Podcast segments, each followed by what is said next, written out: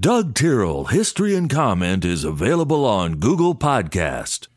Hello, friends. I'm Doug Tyrrell. This is History and Comment for Thursday, the 6th of July, 2023.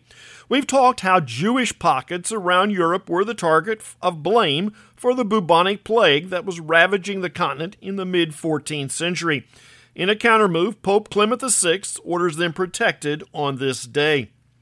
Martin Luther gets a lot of credit as being the first to protest against the Catholic Church. That is not correct.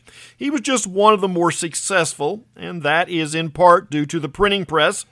His message got out and struck a chord with the common folks, and he had some allies in high places. In 1415, Jan Hus is found guilty of heresy and burnt at the stake. Hus, like Luther, was trained as a priest and took issue with some of the contemporary teachings of the Orthodox Church.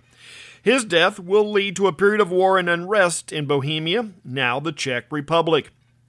King Philip of Spain is the husband of Queen Mary I of England. I've repeatedly said the royals across Europe are highly inbred.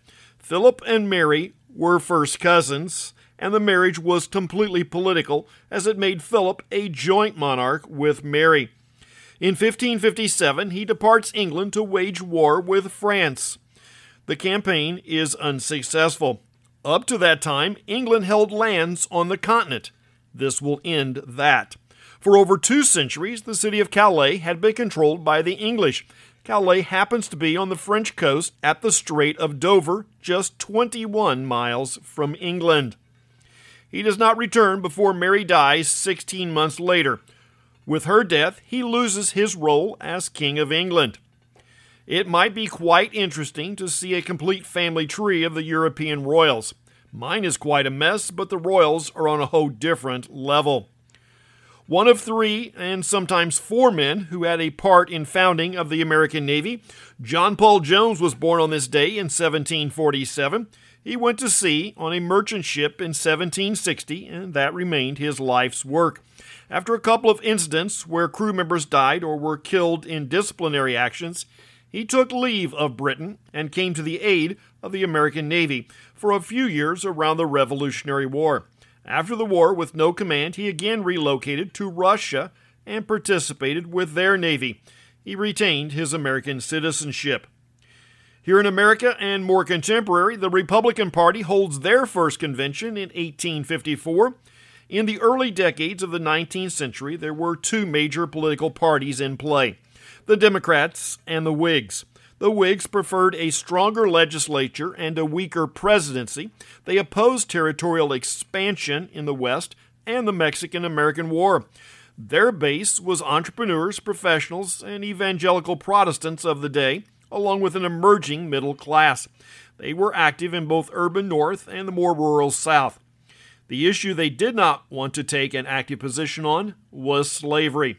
Essentially, the Whig Party fell apart over the issue. The Republican Party was formed from the anti slavery faction of the Whigs. Keep that fact in mind.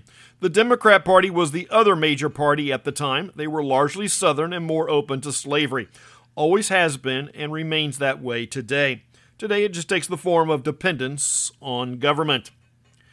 Louis Pasteur successfully tested his vaccine for rabies in 1865. In current events, did you hear about an adult leader who was bitten by a rabid bobcat on a youth camping event? The group was camping in the Selden's Neck State Park in Connecticut last weekend. Bobcat attacks are rather rare.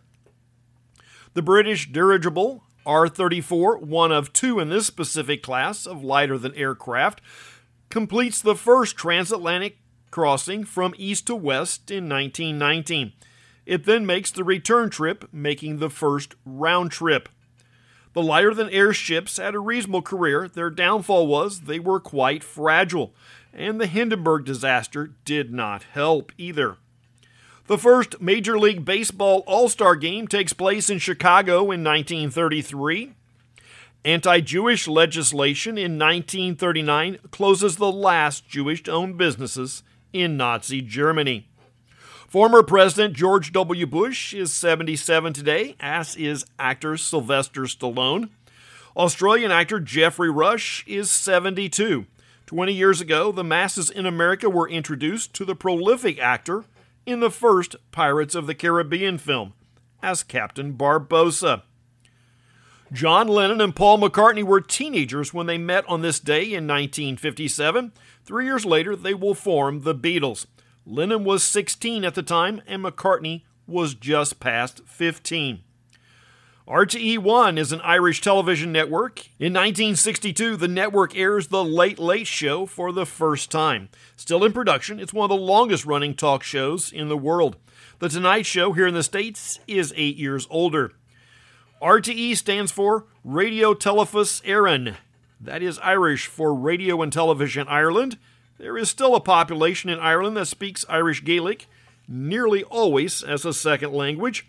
RTE1 airs some of their programming in Irish. The Piper Alpha offshore oil platform explodes in 1988. It remains the largest offshore oil disaster in terms of direct loss of life. The rig was in the North Sea, 120 miles northeast of Aberdeen, Scotland. 20 years ago, a group sends a radio message towards five stars. The messages have yet to arrive. The first one still has 13 years on its 33 year transit. The last will arrive in 2049. I find it strange that we're so concerned with finding life on another planet. We are actively searching for radio signals from space and have for years. The assumption is they are listening also on the correct frequency and they can decipher the signal. That's history and comment for the sixth day of July. I'm Doug Terrell. Now, go do something worth remembering.